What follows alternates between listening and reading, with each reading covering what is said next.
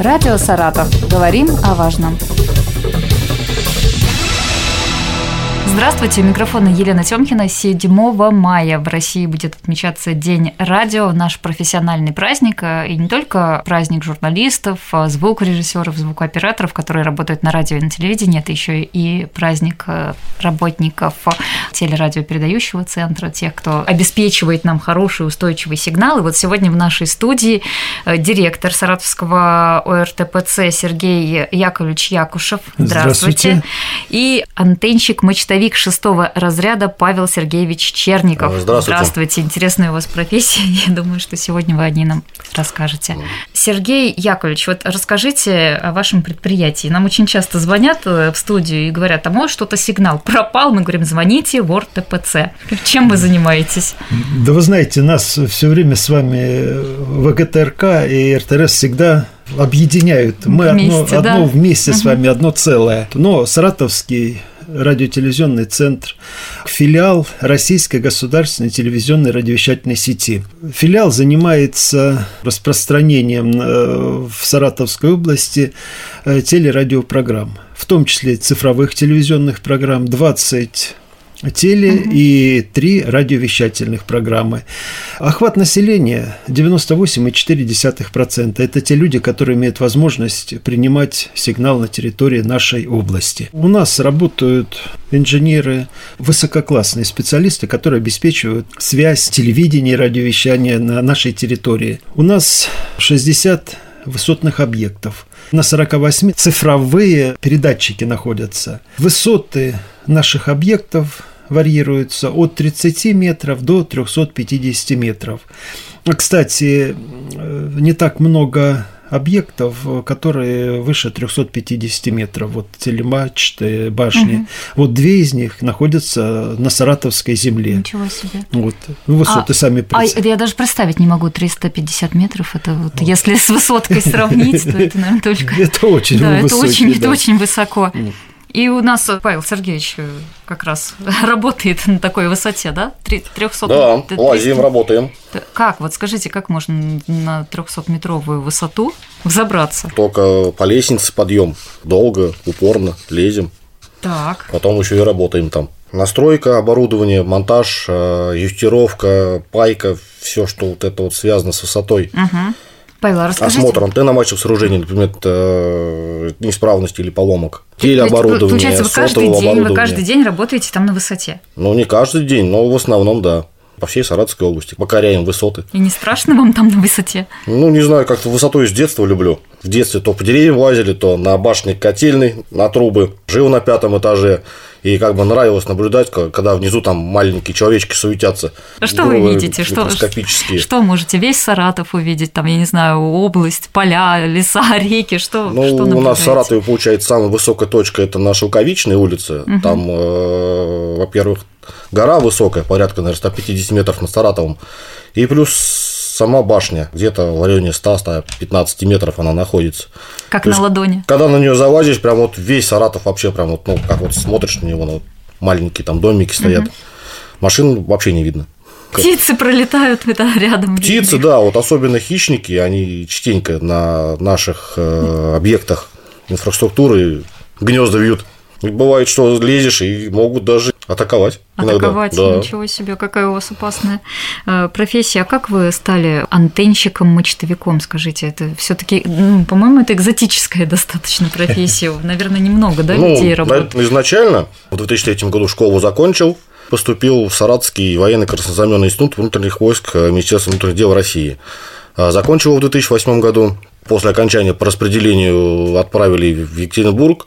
Попал на должность э, заместителя начальника узла связи по работе с личным составом.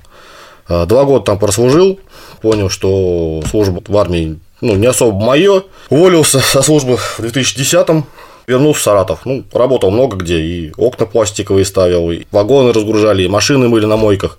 То есть, где деньги платили, там и присутствовали, работали. А потом как-то в интернете наткнулся на объявление, что требуется водитель э, на предприятие. Так меня приняли в Саратовский ОРТПЦ. Как раз я вот стал возить бригаду антенщиков-мощновиков по всей области, наблюдать за их работой. Как ваши близкие относятся к тому, что вы все время на высоте переживают? Ну, поначалу да, переживали, а потом как-то уже и фотографии потом начал присылать, что нормально, мы там все застрахованы, все обвязаны угу. с ног до головы. Самое сложное что? Подниматься или? Ну, прежде всего, да, это подъем на высоту. Ну, как бы рабочее место может быть и на 30 метрах, и на 300. То есть монотонно по лестнице поднимаешься до нужной высоты. Ну и, конечно же, погодные условия. То есть это сильный ветер, дождь, снег, гроза, обледенение uh-huh. мачты. Это вообще, то есть мы в этот э, период даже не работаем, запрещено. Ну а в дождь вы все равно поднимаетесь, да? Ну, бывает, когда да, экстренные ситуации, что-то там сломалось и нужно чинить. Но я добавлю, Поэтому... без нарушения охраны угу. труда и техники безопасности. Вот это да. все работы проводятся угу. с отключением оборудования, потому ну, что это опасно для здоровья. Каждый ли может человек э, стать антенщиком? Любой человек. Но главное преодолеть страх высоты и пройти подготовку. То есть э, у нас мы и по электробезопасности угу. подготовку проходим, и пожарной охране. У нас практика по высотным работам. То есть мы это все проходим. Ну, техническое должно быть образование, да? Ну, у меня, у меня вообще юридическое образование, вот если угу. честно, потому что я институт закончил, и специальность у меня юриспруденция. Жизнь так сложилась, что теперь покоряю высоты. Закончил курсы у нас направление, угу. это или внутренние, там, как всегда, мы учим людей, и после этого они уже подниматься начинают работать. Вот, но я еще тоже обслуживал мачты, башни на высоте. Вот в свое время, конечно. Вот, так что я знаю, что это серьезный труд, не, не для слабых людей. Не каждый, кстати, вот хотели каждый, да, не каждый не сможет. Кто-то не сможет не по здоровью. У кого-то вроде бы здоровый человек в замкнутом пространстве не может работать, допустим. То есть здесь разные варианты. Но а потом физическая подготовка. Физическая подготовка немаловажна да. для этого. Но у нас трудятся крепкие, надежные ребята, которые вот эту всю работу выполняют. А их мало? Сколько их вот таких, мало, как Павел? Мало? Мало, мало? Да, мало, да. Но это у нас э, ну, создано... У нас бригада 6 человек. Ну вот мы с вами встречаемся э, в канун Дня радио, замечательного праздника, и всегда мы в этот день благодарим Александра Степановича Попова за то, что он дал нам с вами работу. Как вы отмечаете, как вы встречаете этот праздник?